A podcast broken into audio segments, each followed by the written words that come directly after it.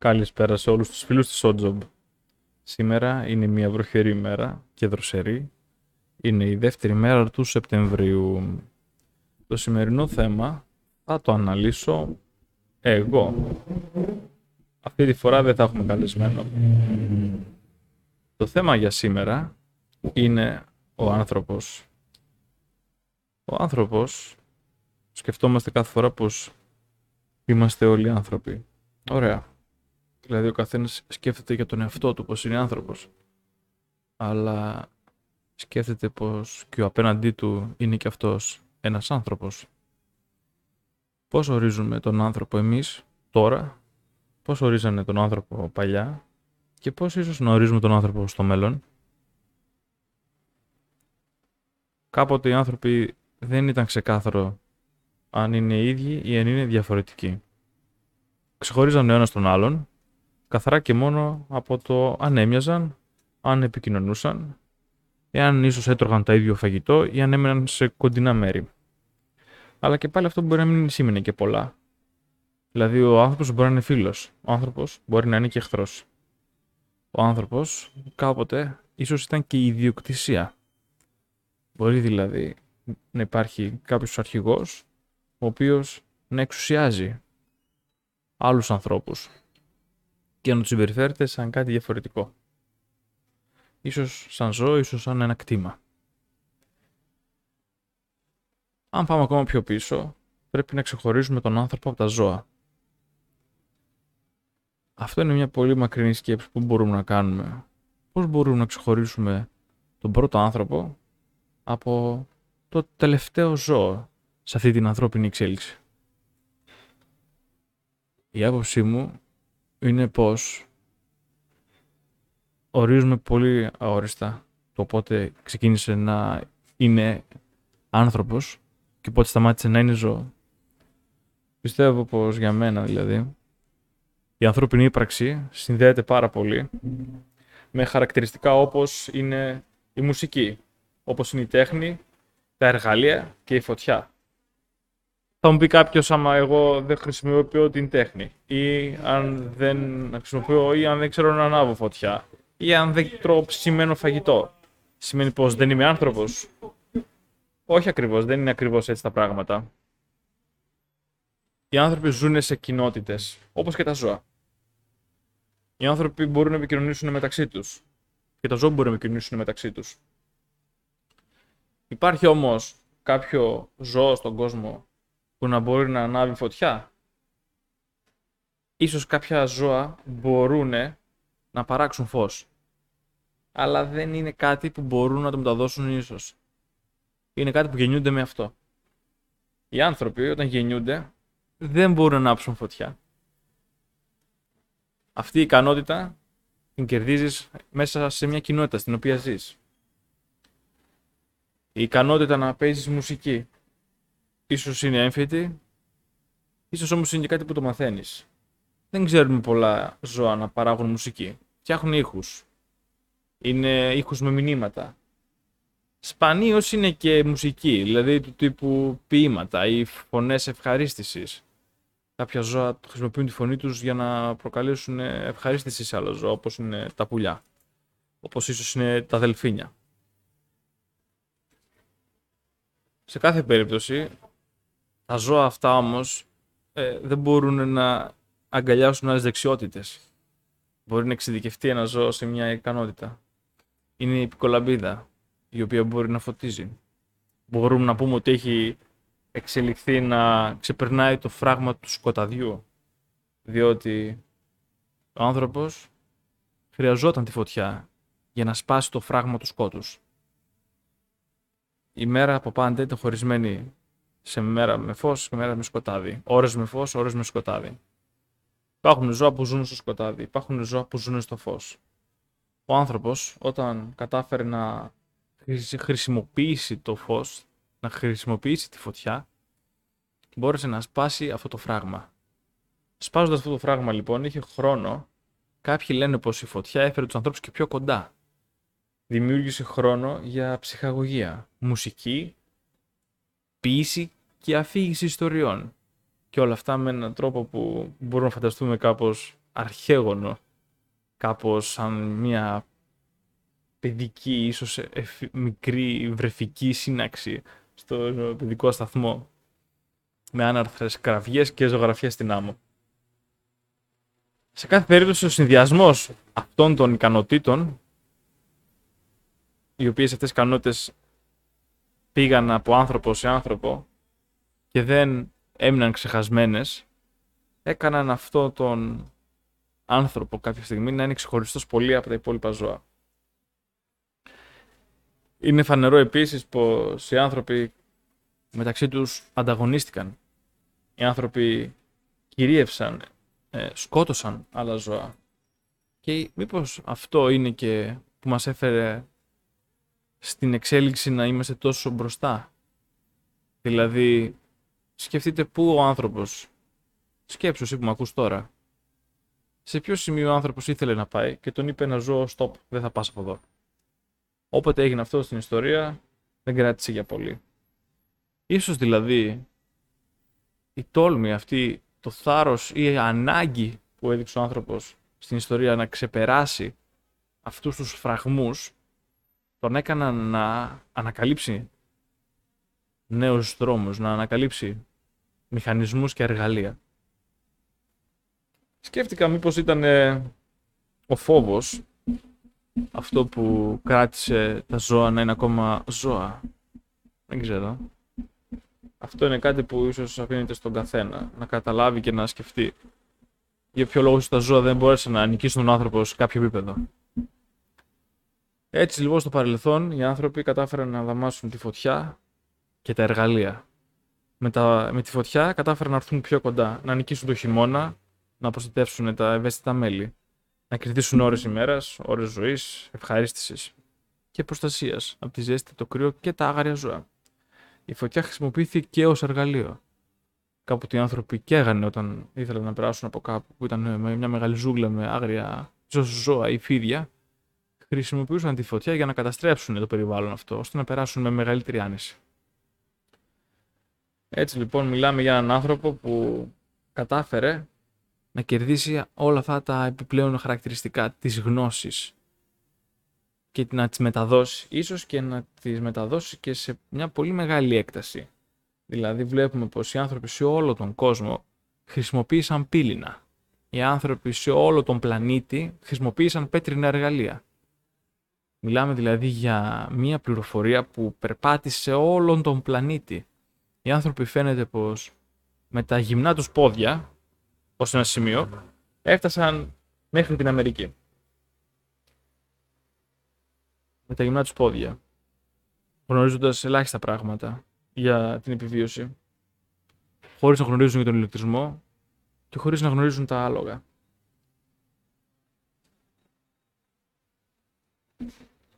Μπορούμε να πούμε δηλαδή πως ο άνθρωπος ήταν αυτό το ζώο που ίσως νίκησε όλα τα υπόλοιπα κατά την ιστορία της φύσης. Σήμερα και ίσως όχι τόσο σήμερα, αλλά οι άνθρωποι καθώς υπήρχαν στη φύση μέσα, ήρθαν πολλές φορές σε σημείο να πούνε πως κάποιοι από εμάς τους ανθρώπους δεν είναι ακριβώς άνθρωποι, αλλά είναι κάτι άλλο. Είναι ένα αντικείμενο. Αυτό γιατί. Σίγουρα η ομάδα λειτουργεί με αρχηγό. Όλοι οι άνθρωποι ψάχνουμε έναν ηγέτη, έναν αρχηγό για να λειτουργήσουμε. περισσότεροι δηλαδή άνθρωποι ζούμε σε ομάδες, αγέλες, λειτουργούμε καλύτερα μέσα σε πλαίσιο, σε πλαίσιο δράσης κάποτε οι άνθρωποι θα έγιναν μεγάλοι, πολύ, πολύ μεγάλες οι ομάδες. Θα χρειαζόταν ε, μεγαλύτερη αυστηρότητα, ε, πιο άμεσες αποφάσεις. Έτσι, σε πλαίσια που οι άνθρωποι φτάνανε να μεγαλώσουν πάρα πολύ τις κοινότητές τους, φτιάχνανε μεγάλες απικίες, μεγάλα σπίτια, μεγάλα τείχη, μεγάλους δρόμους. Φανταστείτε δρόμους τώρα πλατής και φαρδής, μικρά μονοπάτια που χωρούσαν ανθρώπους. Γνωρίζουμε πως στην Αμερική υπήρχαν τεράστια μονοπάτια που χρονόντουσαν σε όλη την κεντρική και βόρεια και νότια Αμερική που συνέδεαν την αυτοκρατορία αυτήν των Ινδιάνων. Ε, μετά λοιπόν, από, μόλις δημιουργήθηκαν αυτές οι, με, οι μεγάλες οργανώσεις, σίγουρα θα υπήρχαν και κάποιοι άνθρωποι που θα ήθελαν να επιβληθούν. Τι σημαίνει ακριβώς να επιβληθείς; Να κάνεις, να δημιουργήσεις μια ομάδα που λειτουργεί με σκοπό που θες εσύ και όχι με το σκοπό που πιστεύει η ομάδα ότι θέλει. Δηλαδή, σήμερα μπορούμε να πούμε πως ζούμε σε, μια δημοκρατική, σε, μια, σε ένα δημοκρατικό περιβάλλον. Δημιουργούμε νόμους, τους οποίους τους έχουμε ψηφίσει με αντιπροσωπευτικό τρόπο, μέσω της Βουλής. Όμως παλαιότερα οι άνθρωποι δεν λειτουργούσαν με δημοκρατίες, λειτουργούσαν σίγουρα με μηχανισμούς ε, δύναμης, με μηχανισμούς ε, εφέ. Ε, ποιος είναι ο πιο γέρος, ο πιο δυνατός ο άνθρωπος με την πιο δυνατή φωνή, αυτός που πετάει πιο μακριά το δόρυ του. Οπότε κάποιοι άνθρωποι θα κυρίεσαν πάνω στους άλλους με φυσική δύναμη. Αντίθετα, αυτοί που δεν θα είχαν μεγάλη φυσική δύναμη και που ίσως δεν ήταν και τόσο συμβατοί με τους ανθρώπους υπολείπους, ίσως να αντιμετωπίστηκαν έτσι, σαν αντικείμενα. Σαν αδύναμοι άνθρωποι που δεν έχουν τόσο μεγάλη δεν είναι υπεύθυνοι για πράγματα, δεν μπορούν να αναλάβουν δραστηριότητες. Όχι επειδή δεν μπορούν, ίσως επειδή δεν τους επιτρέπεται. Σε κάθε περίπτωση, έτσι. Οπότε αντιμετωπίστηκαν για κάποιον τρόπο ως αντικείμενα. σω για να κάνουν τη ζωή των άλλων πιο. να γίνει η ζωή των άλλων ανθρώπων της φυλής πιο εύκολη. Αυτό συνέβη πολλές φορές στην ιστορία. Μπορούμε να θυμηθούμε εύκολα τους σκλάβους. Οι σκλάβοι ήταν ε, άνθρωποι οι οποίοι αντιμετωπιζόντουσαν ως ε, κτήμα Δηλαδή άνθρωποι που ανήκανε σε κάποιον άλλον. Ακόμα υπήρχαν και άνθρωποι που ανήκανε σε άλλους ανθρώπους και αυτό έχει να κάνει με το φίλο. Δηλαδή μπορεί να άνοιγε η γυναίκα στον άνδρα. Ή να άνοιγε το παιδί στον γονέα. Ή να άνοιγε το παιδί της μητέρας, στον πατέρα ή στο θείο. Οπότε πολλές φορές ο άνθρωπος δεν ήταν ίσως με έναν άλλον άνθρωπο, ήταν κτήμα άλλου ανθρώπου. Αυτά συνέβαιναν στην ιστορία για κατά κάποιον τρόπο διευκολύνσεις. Δηλαδή ήταν ένας μεγάλος αρχηγός σε μια μεγάλη πόλη και ήθελε να φτιάξει ένα, ένα τεράστιο τείχο. Αλλά δεν είχε αρκετά χρήματα και τι αποφάσιζε. Όποιος λέει δεν μπορεί να πληρώσει τον τάδε φόρο ή όποιος δεν κάνει αυτό ή δεν κάνει εκείνο ή όποιος έχει κάνει κάποιο έγκλημα θα μου χρωστάει πέντε χρόνια εργασίας ως σκλάβος. Με αυτόν τον τρόπο δημιουργούσαν ε, σκλάβους, φτηνούς εργάτες, τζαμπέ, με τους οποίους έφτιαχναν έργα. Τώρα θα μου πεις πώς γίνεται ένας σκλάβος να ξέρει να εργάζεται τόσο καλά. Ε, δεν ήξεραν πάντα να εργάζονται τόσο καλά. Κάποτε ήξεραν, κάποτε δεν ήξεραν, κάποτε μάθαιναν. Και γενικά υπήρχε αυτό. Άλλοι έπαιρναν για σκλάβους άλλους ανθρώπους, εχμαλώτους. Έφυγαν εχμαλώτους και έλεγαν τι να τους κάνουμε αυτούς τώρα; Μια διευκόλυνση. Θα τους χρησιμοποιήσουμε ως εργαλεία. Και αυτό συνέβαινε συνέχεια, συνέχεια. Γιατί θα πει σκλάβος, αυτό άλλαζε ανά τον καιρό. Ένας σκλάβος θα μπορούσε να είναι ένας εργάτης. Σκλάβος θα μπορούσε να είναι και ένας που διδάσκει σε ένα παιδί. Σκλάβος θα μπορούσε να είναι και όπως είπαμε ένας σύντροφος στη ζωή σκλάβος θα μπορούσε να είναι οτιδήποτε. Πραγματικά οτιδήποτε. Σκλάβος θα μπορούσε να είναι και ένας μονομάχος, ένας πολεμιστής. Ένας προστάτης δηλαδή. Ανά την ιστορία άλλαζε αυτό και υπήρχαν πολλά είδη σκλαβιάς. Σε κάθε περίπτωση οι σκλάβοι είχαν κάποια χρηστική λειτουργία και μπαίνανε σε αυτή την θέση ε, από κάποιον άλλον. Αυτός ο άλλος, σε κάθε περίπτωση, όριζε γιατί κάποιος άλλος θα είναι σκλάβος. Αυτός ο ορισμός συνέβαινε να είναι τα χρήματα, δηλαδή αν έχεις κάποιο χρέος, γινούσε σκλάβος. Αν ήσουν μικρής εμπιστοσύνης, δηλαδή εχμάλωτος από κάποιον άλλο πολιτισμό και κινδύνευαν από εσένα, σε κάνανε σκλάβο. Μπορεί να σε ρίχνανε στη ρωμαϊκή στο Κολοσσέο να παλέψουμε σε λιοντάρια ή με άλλους μονομάχους.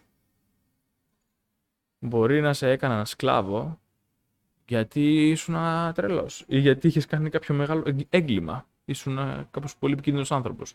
Έλλειψη εμπιστοσύνης. Άλλες φορές στην ιστορία σκλάβοι γινόταν γιατί διέφεραν από άλλους ανθρώπους. Δηλαδή, υπήρχαν σκλάβοι που ήταν επειδή, ας πούμε, οι Ευρωπαίοι χρησιμοποίησαν τους Αφρικανούς ως σκλάβους στην ε, Αμερική. Και αυτό συνέβη επειδή χρειαζόντουσαν, είχαν μια, είχαν μια ανάγκη από εργάτες.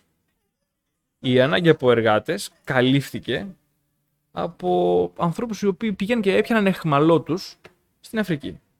Αυτοί οι αιχμαλώτοι όμως δεν ήταν χαμηλή εμπιστοσύνη, όχι. ίσα ίσα ήταν άνθρωποι που ίσως ήταν, ήταν δυνατοί, άνθρωποι λειτουργικοί. Ε, OK, okay, δεν νομίζω να ήθελαν να συνεργαστούν με τους Αμερικανούς σε καμία περίπτωση. Ήταν όλο αυτό με τη βία. Αλλά δεν ήταν υποχρεωτικό να γίνουν σκλάβοι. Θα μπορούσαν να γίνουν και κάτι άλλο. Βέβαια, οι Αμερικανοί και τα χωριά τους, τους κλέβανε, τους βιάζανε, κάνανε πολλά κακά σε αυτούς. Και τους πέρανε χμαλώτου και τους πουλούσαν ως σκλάβους τους χρησιμοποιούσαν και, και μέσα σε αυτή την ανάγκη που είχαν οι Αμερικανοί για, για φτηνά εργατικά χέρια φορτώσαν και άλλα πράγματα.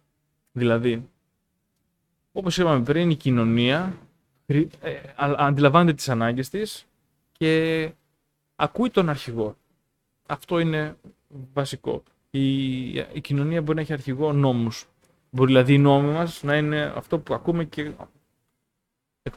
ακούμε τους νόμους. Μπορεί να είναι μια κοινωνία που βασίζεται στην θεοκρατία. Μπορεί να είναι μια κοινωνία που βασίζεται στα χρήματα. Μπορεί να είναι μια κοινωνία που βασίζεται σε κάποιες αρχές και αξίες. Μπορεί να είναι κάποια κοινωνία που βασίζεται σε, οτιδήποτε. Σε παραμύθια, ξέρω εγώ. Οπότε υπήρχε μια κοινωνία εκεί που βασίστηκε πάνω στην παραγωγή και στο χρήμα. Στη συνέχεια όμως, για να μπορέσει να, καθα... να μείνει σταθερή, καθώς μπήκαν οι σκλάβοι, άρχισαν να δημιουργούν και, άλλα, και άλλες ιδεολογίες μέσα οι Αμερικανοί και να ξεχωρίζουν τους σκλάβους λόγω του χρώματος.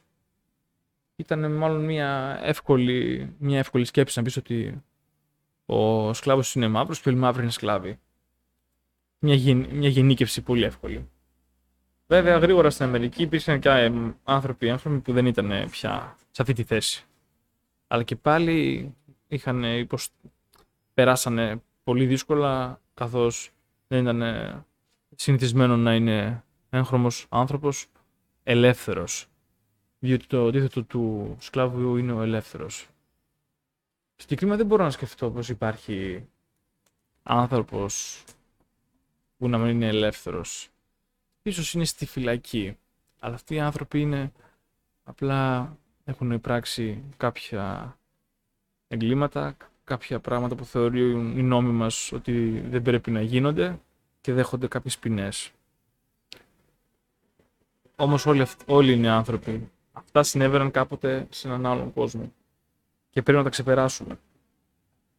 Οι άνθρωποι είναι όλοι ίσοι απέναντι στον νόμο και δεν πρέπει να αντιμετωπίζονται διαφορετικά. Τέλος πάντων, οι κοινωνίες υπήρχαν και ξεχωρίζαν τους ανθρώπους με τρόπους διάφορους ανάλογα με τον πώς λειτουργούσαν. Δηλαδή, υπήρχαν κοινωνίες οι οποίες ξεχωρίζαν τους ανθρώπους, είπαμε με το χρώμα, μπορεί να είναι με τις θρησκείες, μπορεί να είναι με την καταγωγή.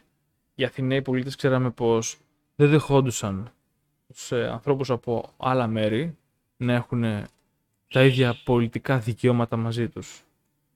Αυτό είναι μια μορφή σκλαβιάς, διότι ζεις σε μια χώρα, μια πόλη, στην οποία δεν μπορείς να πράττεις με νόμιμο τρόπο το μέλλον σου. Δηλαδή δεν μπορείς να δημιουργείς με νόμο το μέλλον σου. Το, το ορίζει κάποιος άλλος. Αυτό είναι μια σκλαβιά. Στη πιο σύγχρονη ιστορία, την ελληνική, οι Έλληνες ζούσαν ως σκλάβοι στην Οθωμανική Αυτοκρατορία. Όχι όλοι και ούτε πάντα. Αλλά όταν δεν μπορείς να ορίσεις τους νόμους με τους οποίους ζεις, τότε προσωπικά θα έλεγα και από τη φέτη της ιστορίας οι άνθρωποι το εκτελάβαναν ως μια μορφή, μια μορφή σκλαβιά. Οπότε βλέπουμε πόσο ευρύ και μεγάλο είναι το φάσμα του περιορισμού. Οι άνθρωποι περιοριζόντουσαν τότε λόγω του θρησκεύματος, λόγω της καταγωγής, λόγω των εθήμων που είχαν. Δηλαδή έλεγαν, εσύ είσαι χριστιανός, πληρώνεις φόρο σε κάτι. Α, είσαι χριστιανός, δεν μπορείς να πάρεις αυτή τη θέση.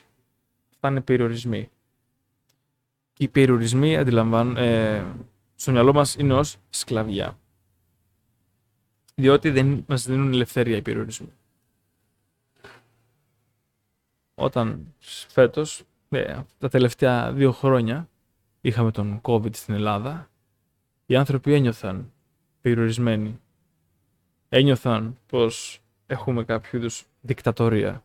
Δηλαδή ένιωθαν ένα είδος σκλαβιάς, κατά κάποιον τρόπο. Καθώς περιοριζόντουσαν στο σπίτι, ήταν υποχρεωμένοι να βγουν από το σπίτι με κάποιο SMS ή με κάποιο συγκεκριμένο λόγο, ώστε σε περίπτωση που σταματήσει κάποιος αστυνομικός να έχουν να πούνε τον λόγο για τον οποίο επέλεξαν να βγουν από το σπίτι τους. Έτσι συνέβαιναν τα προηγούμενα χρόνια. Σήμερα η σκλαβιά, σήμερα ο άνθρωπος διαφέρει από τα ζώα πάρα πολύ. Σήμερα ο άνθρωπος χρησιμοποιεί εμφανισιακά, χρησιμοποιεί ρούχα. Τα ζώα σπανίως χρησιμοποιούν τέτοια αντικείμενα. Οι άνθρωποι χρησιμοποιούν πετρέλαιο, χρησιμοποιούν το ρεύμα. Οι άνθρωποι έχουν τη μουσική, έχουν τα χρήματα. Έχουν δημιουργήσει πόλεις, δρόμους. Έχουν κυριεύσεις σε κάθε σημείο της γης έχουν πάει. Σε κάθε σημείο ακραία, με ακραίες συνθήκες. Ε, με πάγους, με ζέστη, με ήλιο.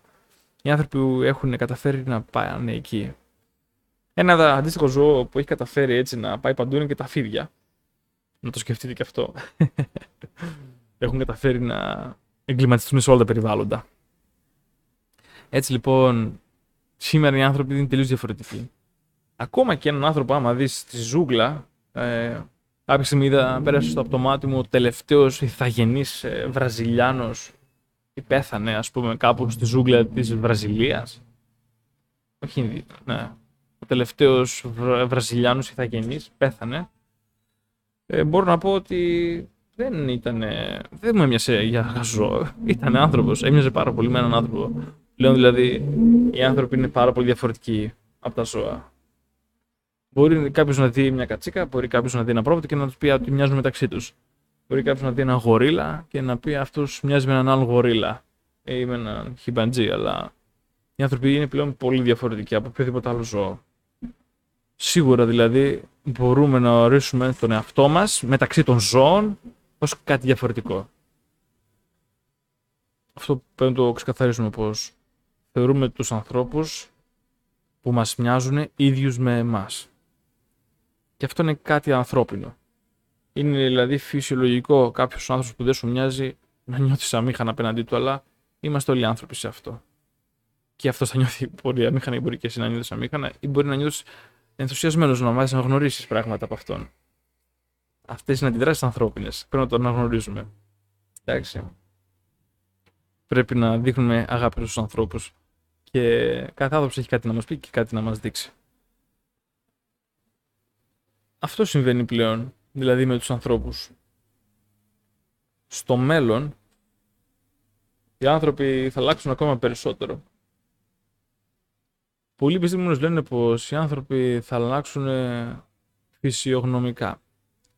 Και αυτό διότι ζουν με τον τρόπο που ζουν.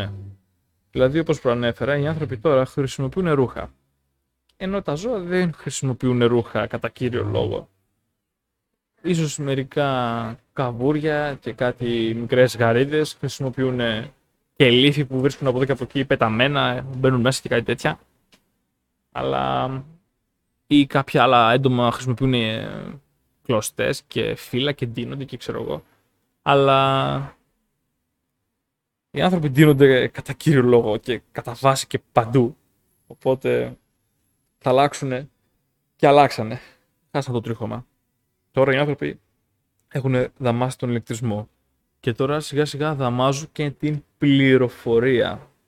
Τι σημαίνει αυτό; Είναι κάτι πολύ σπουδαίο να το σκεφτείτε. Κάποτε δεν ήξεραν οι άνθρωποι αν θα βρέξει ή αν δεν θα βρέξει. Δεν ήξεραν αν θα ξημερώσει ή αν δεν θα ξημερώσει. Ε, δεν ήξεραν πολλά πράγματα. Πλέον, με τη δύναμη της επεξεργασίας των δεδομένων, μπορούμε να δαμάσουμε την πληροφορία. Να δούμε με αριθμούς το τι θα γίνει αύριο. Πολύ καλά. Το τι θα γίνει μεθαύριο λίγο λιγότερο σίγουρο. Το τι θα γίνει παραμεθαύριο ακόμα λιγότερο σίγουρο. Και έτσι μαθαίνουμε το μέλλον. Μαθαίνοντας το μέλλον, νιώθουμε ασφαλείς. Και καθώς νιώθουμε ασφαλείς, πετάμε ότι δεν θα μας χρειαστεί. Αυτό συμβαίνει σήμερα με τους ανθρώπους. Δηλαδή, είμαστε εμείς οι άνθρωποι και ζούμε εδώ.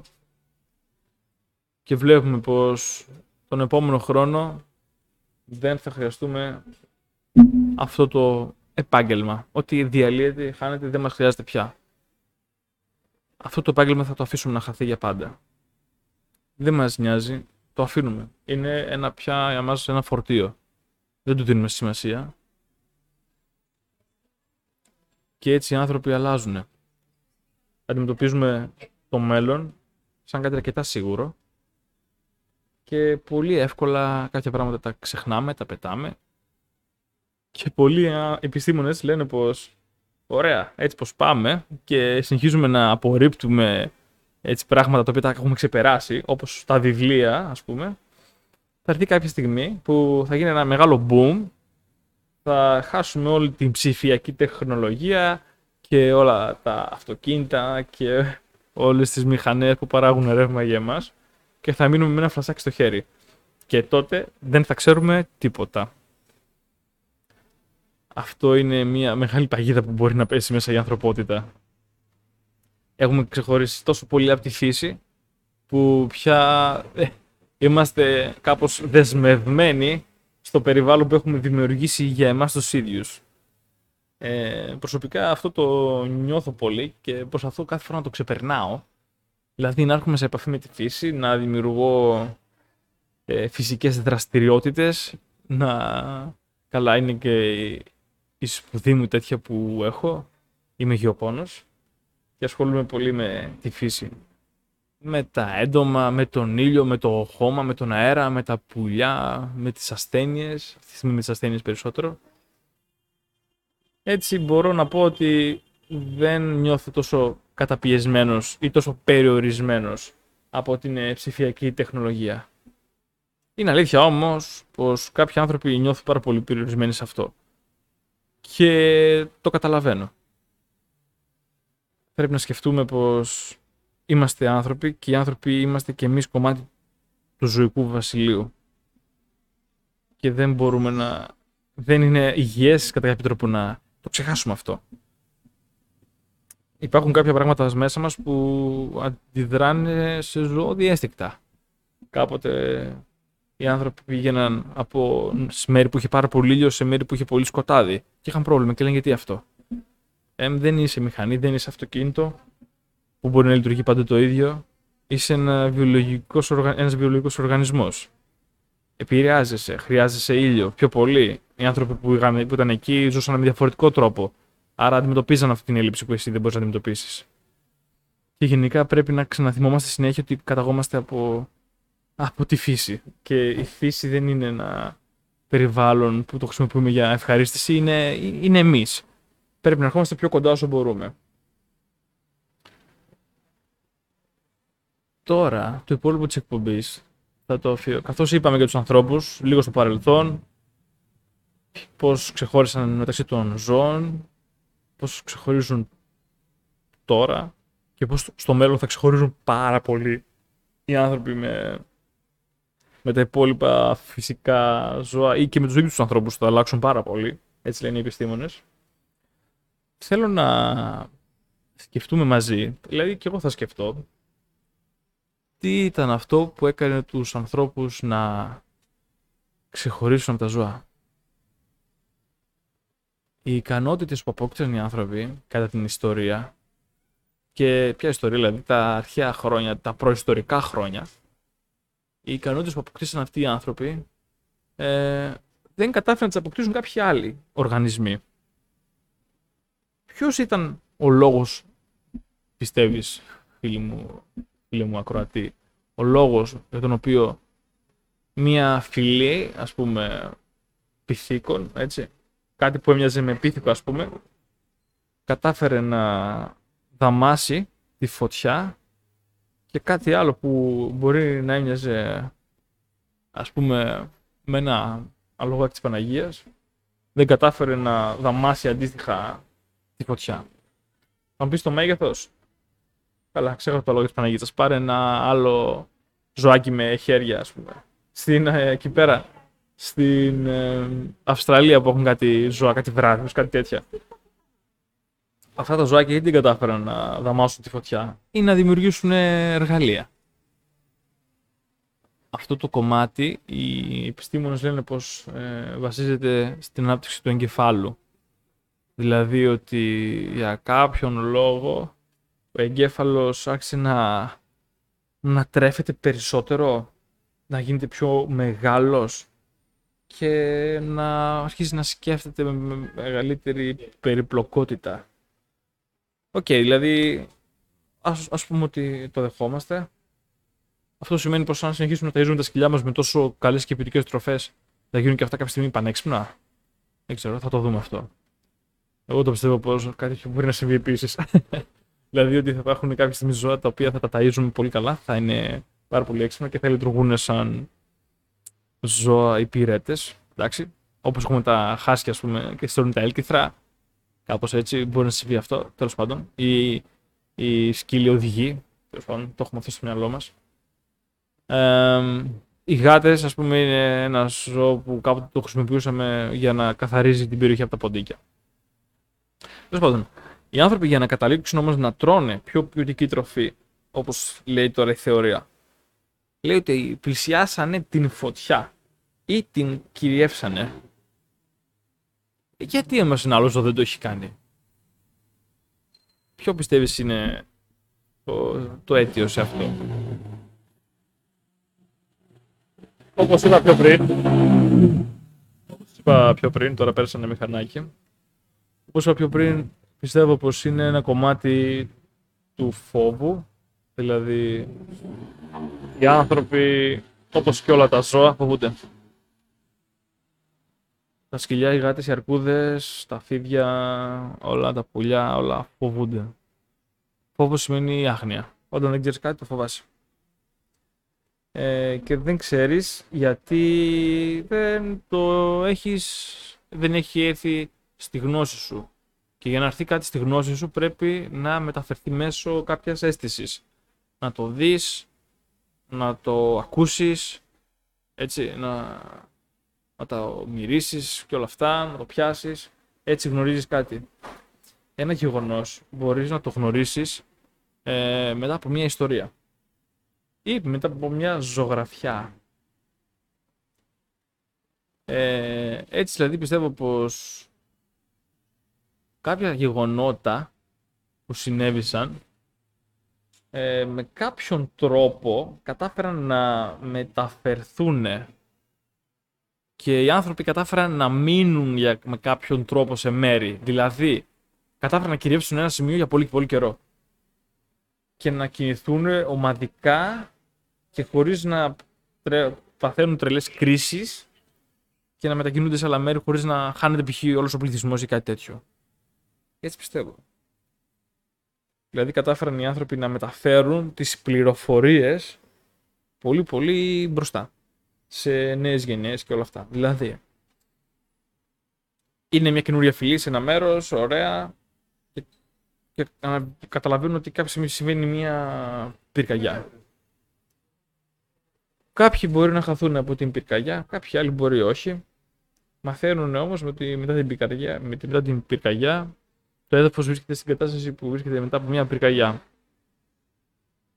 Την επόμενη χρονιά μπορεί να ξανασυμβεί μια πυρκαγιά. σίγουρα οι άνθρωποι, αν έχουν καταφέρει να είναι οι ίδιοι, θα κάνουν το ίδιο με την προηγούμενη φορά. Αυτό θα ξαναγίνει και θα ξαναγίνει πολλές φορές. Για να ανάβει μια φορά πυρκαγιά σημαίνει ότι κάτι συμβαίνει εκεί και ανάβει πολλές φορές. Ή έχει πολύ αέρα, ή χτυπάνε κεραυνοί, ή έχει πολύ ξηρασία και όλα αυτά. Οπότε έρχονται πολύ κοντά με αυτό. Αν καταφέρουν να περάσουν την πληροφορία στον επόμενο, θα μπορέσει ο επόμενος να μην το φοβάται ακριβώς. Να προστατεύεται από τη φωτιά, να μην φοβάται τη φωτιά. Και όταν μπορέσει και προστατευτεί ο επόμενος, κάποια στιγμή θα έρθει και κάποιος και θα πάει ως ήρωας να, να παίξει με αυτό. Σαν ότι είμαι, είμαι πολύ θεραλέος εγώ δες και μπορώ και κάνω αυτό.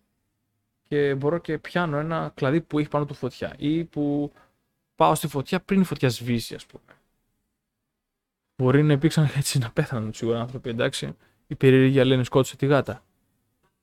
Αλλά πιστεύω πως το σίγουρο είναι ότι οι άνθρωποι φοβόντουσαν κάποια πράγματα πριν τα κάνουν δικά τους.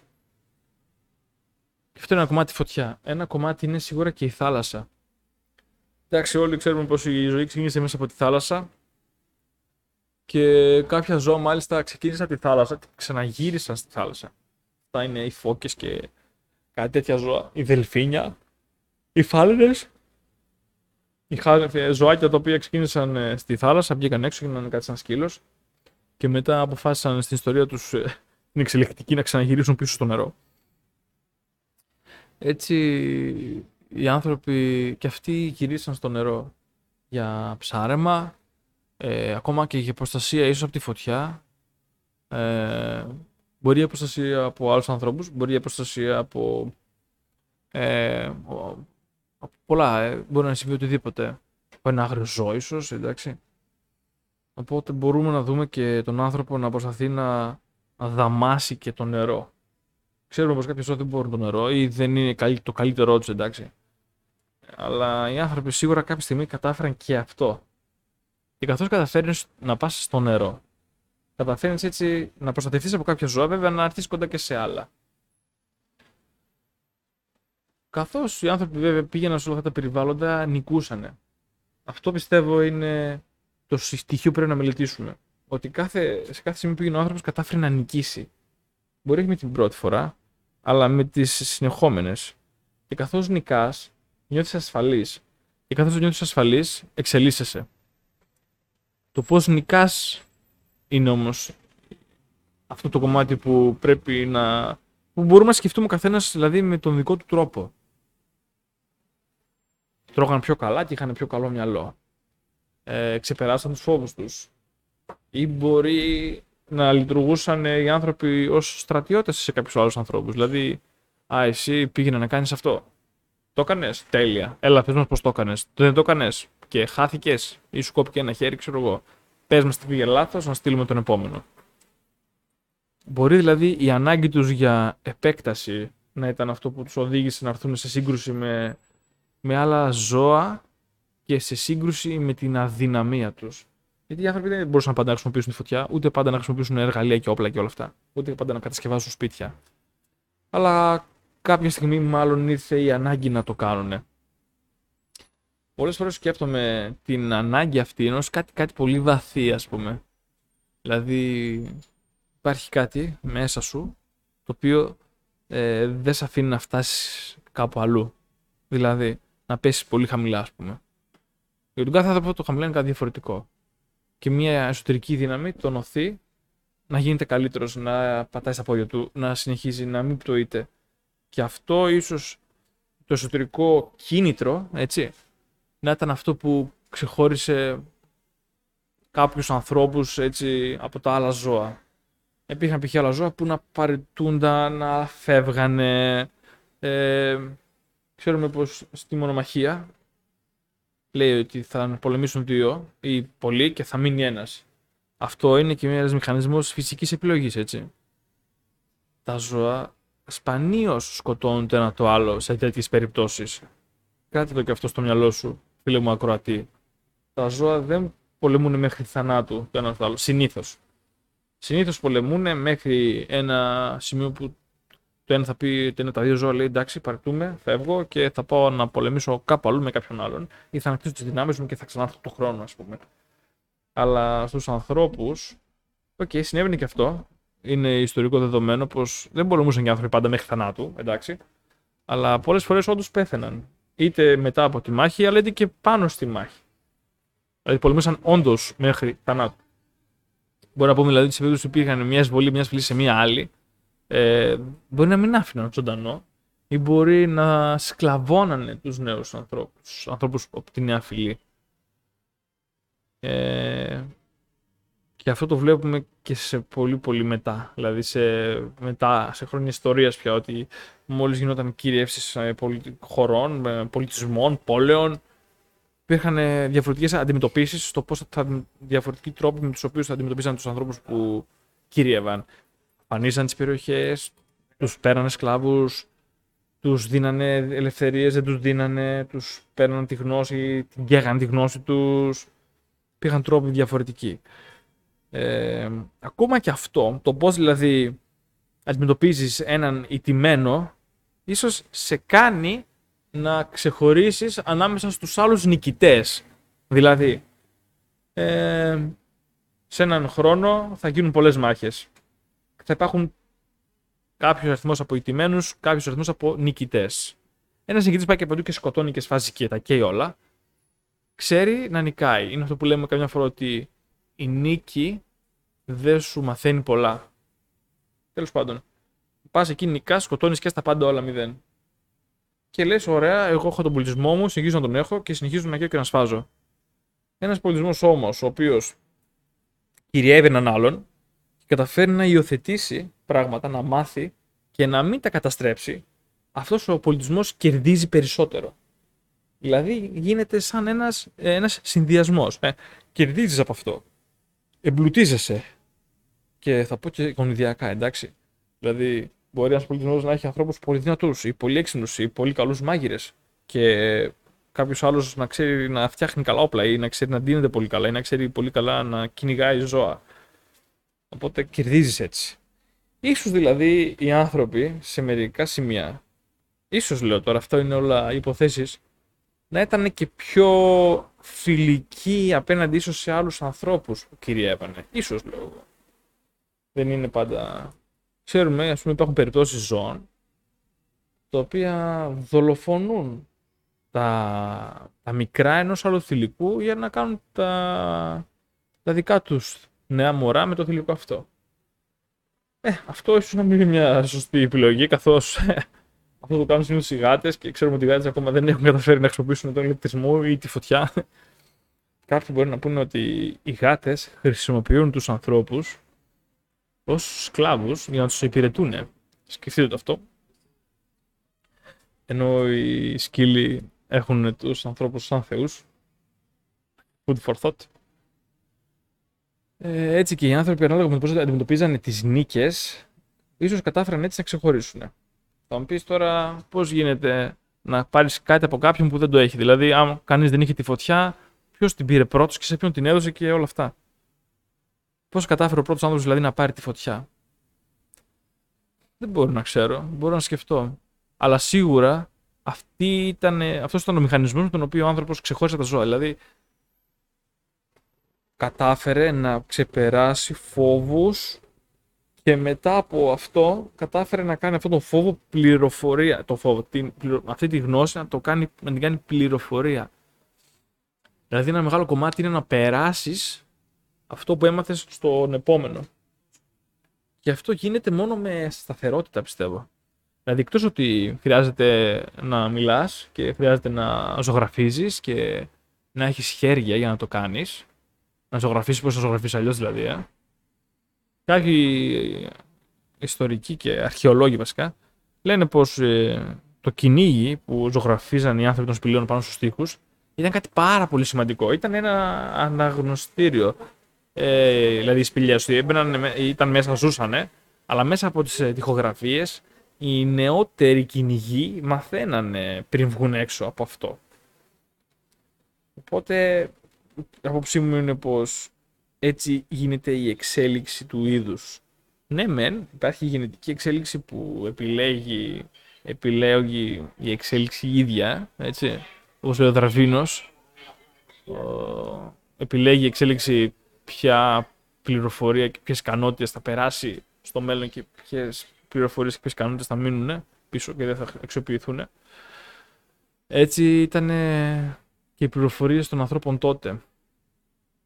Δηλαδή, όταν πια άρχισαν να χρησιμοποιούν ακόντια, σίγουρα αυτός που χρησιμοποιούσε πέτρες θα την έκανε. Θα έμεινε λίγο πίσω, ας πούμε, ήταν ο αρχαίος τύπος της σπηλιάς. σε κάθε περίπτωση πιστεύω ότι ο φόβος είναι αυτός που κατέδρα ζώα να είναι ακόμα ζώα. Και οι άνθρωποι, εντάξει, δηλαδή οι άνθρωποι δεν τα αφήνουν ποτέ σε ησυχία. Κινούνται συνεχώς, καταλαμβάνουν νέα μέρη, καταστρέφουν, διορθώνουν, ξανακαταστρέφουν, ξαναδιορθώνουν. Δηλαδή, αν στην περίπτωσή μας δεν ήταν ο άνθρωπος και ήταν κάποιο άλλο ζώο, πιστεύω θα είχαμε. Δεν θα υπήρχαμε καν. Σκεφτείτε δηλαδή τους δεινοσαύρους. Ε, γιατί δεν κατάφεραν οι άνθρωποι να εμφανιστούν και να κυριεύσουν τον πλανήτη, όταν στον πλανήτη πάνω κυριαρχούσαν οι δεινόσαυροι. Η άποψή είναι μάλλον γιατί δεν μπορούσαμε να νικήσουμε κανένα δεινόσαυρο για κάποιο λόγο. Δηλαδή τα θηλαστικά υπήρχαν ε, επί την εποχή των δεινοσαύρων. Αλλά δεν ήταν δυνατά. Δηλαδή οι δεινόσαυροι ήταν πιο δυνατοί είχαν μεγαλύτερη. Ε, δεν ξέρω, πολεμούσαν πιο δυνατά.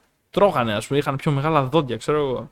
Είχαν κάποια ικανότητα που δεν μπορούσαν να έχουν τα θηλαστικά. Δηλαδή τα θηλαστικά ζούσαν. ήταν ποντίκια, ας πούμε. Κρυβόντουσαν.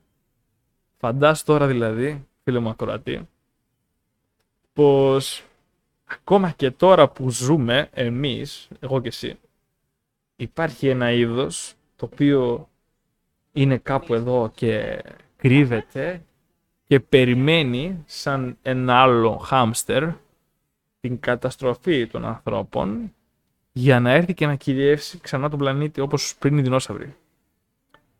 Ποιο πιστεύεις ζώο θα ήταν αυτό; Εντάξει, μια εύκολη απάντηση είναι η κατσαρίδα. Εντάξει, το ξέρω.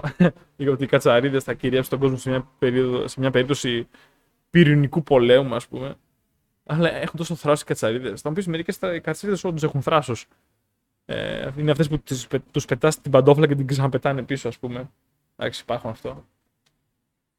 Αλλά σκέψου πως ίσως είναι κάτι τέτοιο το οποίο κάνει τα, τα είδη να ξεχωρίζουν μεταξύ των άλλων. Δηλαδή, το πρώτο ποντίκι που μάγκεψε, ας πούμε, και είπε εντάξει εγώ θα ζω τη μισή μέρα πάνω στη γη, τη μισή μέρα κάτω και μετά το ποντίκι αυτό έκανε απογόνους τα οποία ζούσαν όλα. Τη μισή ζωή πάνω, τη μισή ζωή κάτω. Και μετά οι απογόνοι από αυτό ζούσαν κάποια από αυτά το 3, τα τρία τέταρτα της ημέρας πάνω από τη γη και το ένα τέταρτο από κάτω. Και μετά άρχισαν να ζουν μόνο πάνω στη γη. Και μετά έγιναν κάτι άλλο και μετά κάτι άλλο. Αυτό έχει να κάνει, πιστεύω, με τη γνώση. Όταν γνωρίζουμε πράγματα. Και ο μόνος τρόπος για να γνωρίσουμε πράγματα είναι να έρθουμε κοντά σε αυτά.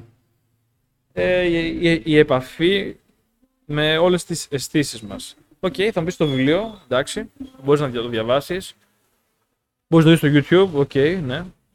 Μπορείς να το ακούσεις σε μια ιστορία, ναι. Μπορείς να δεις μια εικονογράφηση, ένα κόμικ, OK. Okay. Υπάρχουν πολλοί τρόποι, σινεμά, εντάξει. Ακόμα και το όνειρο είναι ένα είδος πληροφορίας ψεύτικο. Εντάξει. Δηλαδή, μπορεί να δεις ένα όνειρο που να μην είναι αληθινό. Παρ' όλα αυτά να σε, να σε κάνει να κάνεις πράγματα. Είναι και αυτό δηλαδή ένα κομμάτι που σε παρακινεί. Μπορεί να δεις ένα όνειρο και να κάνεις κάτι που δεν το έχεις σκεφτεί ποτέ. Επειδή φοβόσουν ή κάτι τέτοιο. Και επειδή το έζησες μέσα από ένα όνειρο, σου φαίνεται απλό και εύκολο να το κάνεις ξανά. Γιατί κατά κάποιο τρόπο το έχεις ζήσει, ας πούμε, ή το έχεις δει να συμβαίνει, ας πούμε. Ή το ντεζαβού που νομίζεις ότι το έχεις ξανακάνει, αλλά δεν το έχεις ξανακάνει, ας πούμε. Όλα αυτά είναι παιχνίδια μυαλού. Και ίσως το μυαλό, αυτό το, αυτός ο μηχανισμός δηλαδή του, του μυαλού, είναι αυτός που καταφέρει και πάει τα πράγματα μπροστά. Το, η αδρεναλίνη ή κάποια μικρή ορμόνη, ξέρω εγώ. Κάτι που μας κάνει κάποιο, κάποιος σύνδεσμος που κάνει τους ανθρώπους να ευχαριστούνται όταν ρισκάρουν ίσως. Δηλαδή, όταν δεν, φοβάσαι, όταν δεν τολμάς να ρισκάρεις, τότε εξαφανίζεσαι ίσως.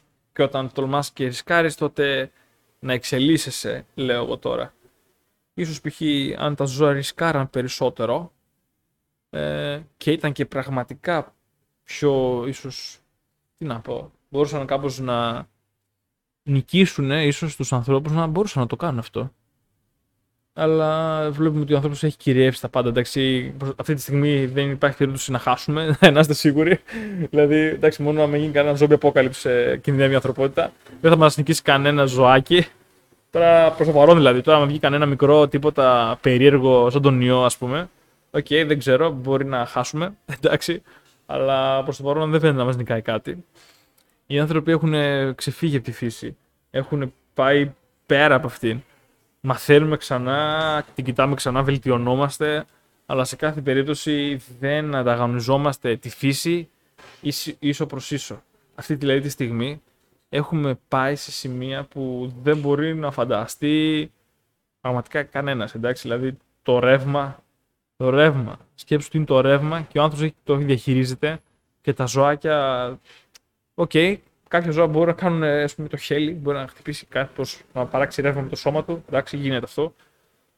Αλλά δεν μπορούν να το κάνουν όλα τα χέλια ή δεν έχουν δημιουργήσει φως από αυτό ή δεν έχουν κάνει μηχανή από αυτό. Έχουμε κυριεύσει τομείς της φυσικής που είναι πάρα πολύ σπουδαίοι. Αυτό θα μας κάνει ανίκητους σαν ανθρώπους. Ένα μεγάλο κομμάτι που το περάσουμε έτσι λίγο γρήγορα και θέλω να αφιερώσω έτσι τα τελευταία λεπτά αυτής της εκπομπής είναι οι τέχνες. Ε, οι τέχνες με αγγίζουν πολύ. Μπορώ να, μπορώ να, να νιώσω πολύ, πολύ από, την τέχνη και από τη ζωγραφική και από το χορό και από τη μουσική. Ε, μπορούσα κάπως εύκολα να πω ότι ε, okay, τα ζώα δεν είναι τόσο της τέχνης, ναι, δηλαδή okay, μπορεί να παίζουν κάτι, να δημιουργούν μια, έναν ρυθμό, έναν χορό, να προσπαθούν να κάνουν ένα show, καμιά φορά το ένα ζώο για το άλλο. Αλλά, OK, okay, δεν είναι, σε καμία περίπτωση δεν είναι αυτό το, το ανθρώπινο, ε, η ανθρώπινη αντιμετώπιση στην τέχνη.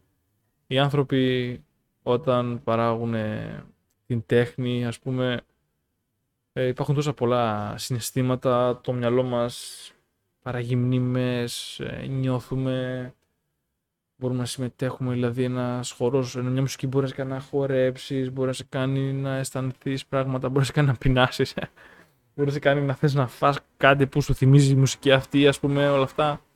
Ή μια ζωγραφιά μπορεί να σου θυμίσει κάτι, να θες να ζωγραφίσει μετά, ε, ή να σε κάνει να δεις όνειρα. Δηλαδή, μιλάμε τώρα για μια τέχνη η οποία έρχεται και παίζει με το μυαλό μας. Ίσως το μυαλό μας είναι φτιαγμένο για να παίζεται από την τέχνη. Δηλαδή, ίσως η τέχνη ήταν η πρώτη μορφή πληροφορίας που κατάφερε ο άνθρωπος να μεταφέρει από γενναία σε γενναία. Δηλαδή, πριν τη γλώσσα ήταν ένα είδος ζωγραφικής, ας πούμε. Δεν ξέρω. Δηλαδή, μπορεί να συμβαίνει αυτό. Να είναι το, το μυαλό φτιαγμένο έτσι ώστε να επηρεάζεται πολύ από αυτό. Τα ζώα πάλι δεν φαίνεται να αντιμετωπίζουν να έχουν τέτοιες, ε, τέτοιες επιλογές. Φαίνεται να κυριαρχεί το δυνατότερο στις πιο πολλές περιπτώσεις, ε, το μεγαλύτερο, ε, καμιά φορά το ομορφότερο ή το πιο καθαρό. Υπάρχουν κάποια πουλιά που καθαρίζουν τη φωλιά τους ή που φτιάχνουν φωλιές για να ε, κερδίσουν ένα θηλυκό ή που κατουράνε ας πούμε για να ορθοποιήσουν την περιοχή τους και μετά πάνε και παίζουν ξύλο με το άλλο ζώο που πάει να τους κλέψει την περιοχή και όλα αυτά. Ε, αλλά δεν βλέπουν να χρησιμοποιούν ιδιαίτερα τεχνικές έξυπνες, ας πούμε. Ακόμα και όταν το κάνουν, δεν είναι κάτι που επαναλαμβάνεται. Υπάρχουν κάποιες, ε, κάποιες αρκούδες οι οποίες τρώνε ψάρια. Όλοι πρέπει να έχουν ακούσει για αυτές, έτσι. Αυτές οι αρκούδες, OK, okay, τρώνε ψάρια, ναι, ζουν κοντά στο νερό, αλλά δεν είναι όλες οι αρκούδες που ζουν κοντά στον να τρώνε ψάρια. Είναι μια ομάδα από αυτές. Πώς τώρα λοιπόν αυτές οι αρκούδες δεν έχουν καταφέρει είτε να κυριεύσουν το χώρο μεταξύ των αρκούδων, δηλαδή οι αρκούδες τρώνε ψάρια να γίνουν όλες οι αρκούδες τρώνε ψάρια. Ή να μάθουν οι αρκούδες που δεν ξέρουν να τρώνε ψάρια από αυτές που ξέρουν, είτε αυτές που τρώνε ψάρια να κυριεύσουν τις άλλες που δεν τρώνε. Είναι αυτό, δηλαδή τώρα λες πώς γίνεται να υπάρχουν και τα δύο. Και αυτές που ξέρουν και αυτές που δεν ξέρουν. Σήμερα, στην ζωή που ζούμε, επιλέγουμε να ζούμε με αυτόν τον τρόπο για την εξειδίκευση. Δηλαδή, λες εγώ ξέρω αυτό, ε, ο εκείνος ξέρει κάτι άλλο, ο άλλος ξέρει κάτι άλλο και εξειδικεύεται. Παρ' όλα αυτά, όλοι χρησιμοποιούμε πάνω κάτω τα ίδια εργαλεία για την καθημερινή μας με επιβίωση, τα βασικά που λέμε, το ρεύμα και όλα αυτά. Ε, για, για τις αρκούδες, ας πούμε, πώς μπορεί το ψάρι. Κάποιος να το τρώει και κάποιος να μην λέει δεν το τρώω. Βλέπουμε το ψάρι, ας πούμε, στην περίπτωση αυτή δεν ενδιαφέρει. Ή μπορεί να ενδιαφέρει σε πολύ, πολύ μεγάλο χρονικό διάστημα, π.χ. στο βαθύ μέλλον, οι αρκούδες που τρώνε ψάρια να καταφέρουν να είναι πιο έξυπνες, να αλλάξουν ή να είναι οι περισσότερες μεταξύ των άλλων αρκούδων. Εντάξει, θα φανεί. Αλλά αυτές οι εξειδικεύσεις, το να καταφέρεις να κάνεις κάτι που ο άλλος δεν το κάνει, πιστεύω αυτό φέρει την εξέλιξη. Και την εξαφανιζόμαστε, εντάξει. Δηλαδή, αν δεν κάνουμε κάτι που ο άλλος κάνει, θα μας φέρει σε σημείο να αλλάξουμε ή να εξελιχθούμε ή να χαθούμε για πάντα. Και η τέχνη είναι μια μορφή, μια μορφή επικοινωνίας με την οποία δημιουργούνται ομάδες. Ήθελα να πω για την τέχνη τώρα, γι' αυτό μου ήρθε πάλι αυτό. Η τέχνη δηλαδή είναι μια μορφή επικοινωνίας, είναι μια μορφή με την οποία κάνουμε τους ανθρώπους να κάνουν πράγματα ίσως που να μην θέλουν. Δηλαδή συναισθήματα. Ξέρουμε όλοι πως οι άνθρωποι δεν είμαστε έτσι και τα πιο λογικά όντα, ωραία. Μπορεί να ξέρουμε τη λογική, ωραία, ξέρουμε τι θα πει λογική, αλλά το συνέστημα δεν είναι κάτι που το έχουμε... Ξέρουμε τόσο καλά τι συμβαίνει με τα συναισθήματά μας, είναι λίγο μπάχαλο. Αυτό μπορεί να ήταν πάντα έτσι, μπορεί και να μην ήταν τέλος πάντων. Ε, πάντως η τέχνη φαίνεται να παίζει με αυτά τα συναισθήματα πάρα πολύ. Πάρα πολύ. Και ίσως είναι ένα κομμάτι με το ένας μηχανισμός να παρακινεί τους ανθρώπους να κάνουν πράγματι τέχνη. Το ιδέα, το, το όνειρο, το θα ήθελα να γίνω κάτι σπουδαίο, να μιλάνε για εμένα και όλα αυτά. Υπάρχουν άνθρωποι που λένε, πετυχημένοι άνθρωποι που λένε εγώ είχα όνειρο να γίνω αυτό. Είχα όνειρο να μιλάνε για μένα. Είχα όνειρο να, να μοιάζω με αυτόν. Αυτό ίσως είναι. Και πώς γίνεται αυτό από μια ιστορία, από μια εικόνα, από ένα φυλάδιο, από μια αφίσα στον τοίχο.